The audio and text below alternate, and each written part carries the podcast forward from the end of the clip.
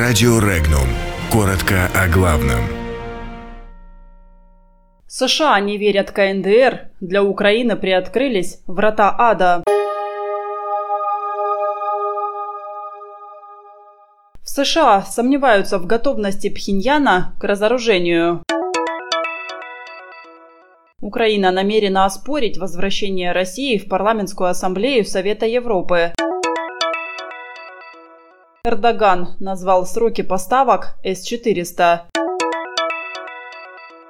В Эстонии вандалы осквернили еврейское кладбище. Касатки и белухи из китовой тюрьмы на пути к свободе.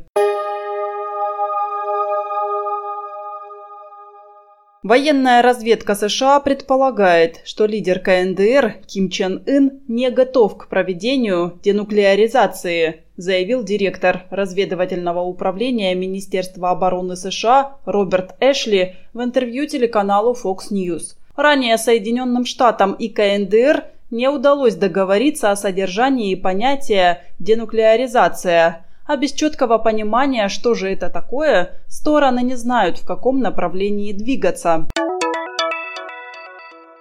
Заявка России на подтверждение полномочий в парламентской ассамблее Совета Европы будет оспорена украинской делегацией. Об этом написал представитель делегации Украины Борислав Береза. «Надежды на успех у украинской стороны нет», – отметил он, указав на настрой Комитета министров Совета Европы и руководства Ассамблеи. Он подчеркнул, что украинские парламентарии делали все возможное и невозможное, чтобы не допустить возвращения России полномочий в парламентской ассамблее Совета Европы. Однако врата ада приоткрылись.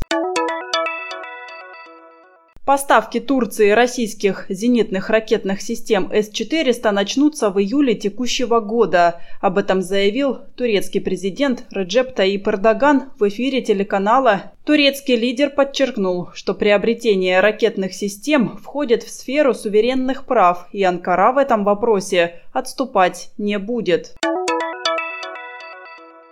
Акт вандализма совершен на еврейском кладбище в Таллине. Такое произошло впервые за 110-летнюю историю кладбища. Перевернутые надгробия обнаружили на территории кладбища в ночь на 23 июня. Пострадали 5 могил.